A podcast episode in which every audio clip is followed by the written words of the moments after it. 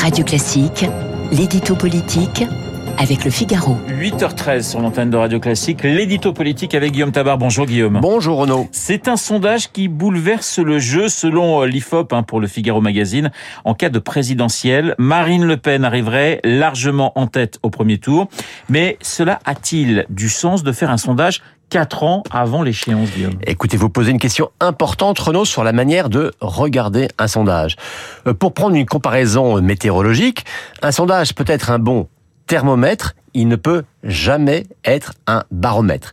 C'est-à-dire qu'en politique, on ne sait déjà pas ce qui va se passer dans une semaine, on le voit bien quand on parle des, retraites en ce moment.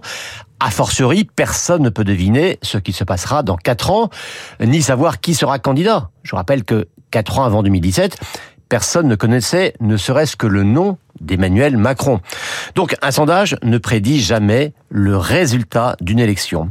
Mais si on le regarde comme un thermomètre, c'est-à-dire comme un indicateur de la température à un moment précis, alors là, les leçons peuvent être intéressantes. Alors venons-en donc justement à ces leçons, aux leçons de ce sondage. La première, c'est que, eh bien, c'est la nouvelle progression toujours et encore de Marine Le Pen. Et oui, hein, selon l'IFOP pour le Figaro Magazine, mais aussi selon d'autres sondages qui paraissent ces jours-ci, euh, selon les hypothèses au sein de la majorité, Marine Le Pen obtiendrait entre 29 et 36%.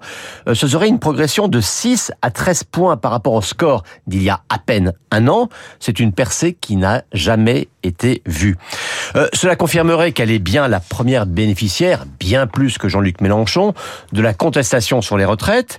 Et pour elle, hein, renforcer son socle de premier tour, eh bien, cela contribue aussi à rendre crédible la possibilité d'une victoire au second tour.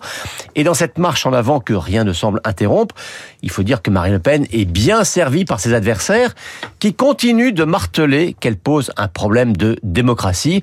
En tout cas, les électeurs, eux, voient de moins en moins en quoi elle pose un problème. Face à elle, Guillaume, qui serait le, le mieux placé dans la majorité Alors, au regard de ces sondages, l'ordre d'arrivée est net et les écarts sont sans appel.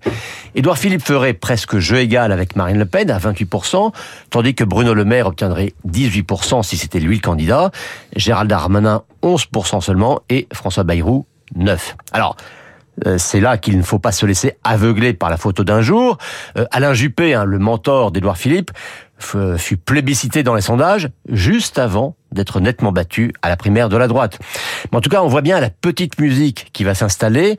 Le maire du Havre serait le seul à pouvoir faire barrage à la patronne du RN. Et le paradoxe, c'est que celui qui est à ce jour le mieux placé dans la majorité est celui aussi avec qui les macronistes se montrent le plus distants. Tout cela ne peut qu'aviver les rivalités au sein du camp présidentiel. Un mot sur Mélenchon. Bah, il se tasserait par rapport à 2022, mais il resterait quand même archi dominant à gauche. Et surtout, hein, si la majorité était représentée par le maire Darmanin ou Bayrou, ou Bayrou pardon, c'est lui, Mélenchon, qui se qualifierait au second tour face à Marine Le Pen. C'est dire qu'un choc des extrêmes est une hypothèse plausible. Et ça, ce serait le cauchemar pour Renaissance et même pour LR. Et vous le voyez, hein, ce sondage va provoquer une véritable onde de choc. L'édito politique signé Guillaume Tabar. Tout de suite, Guillaume Durand, les stars de l'info.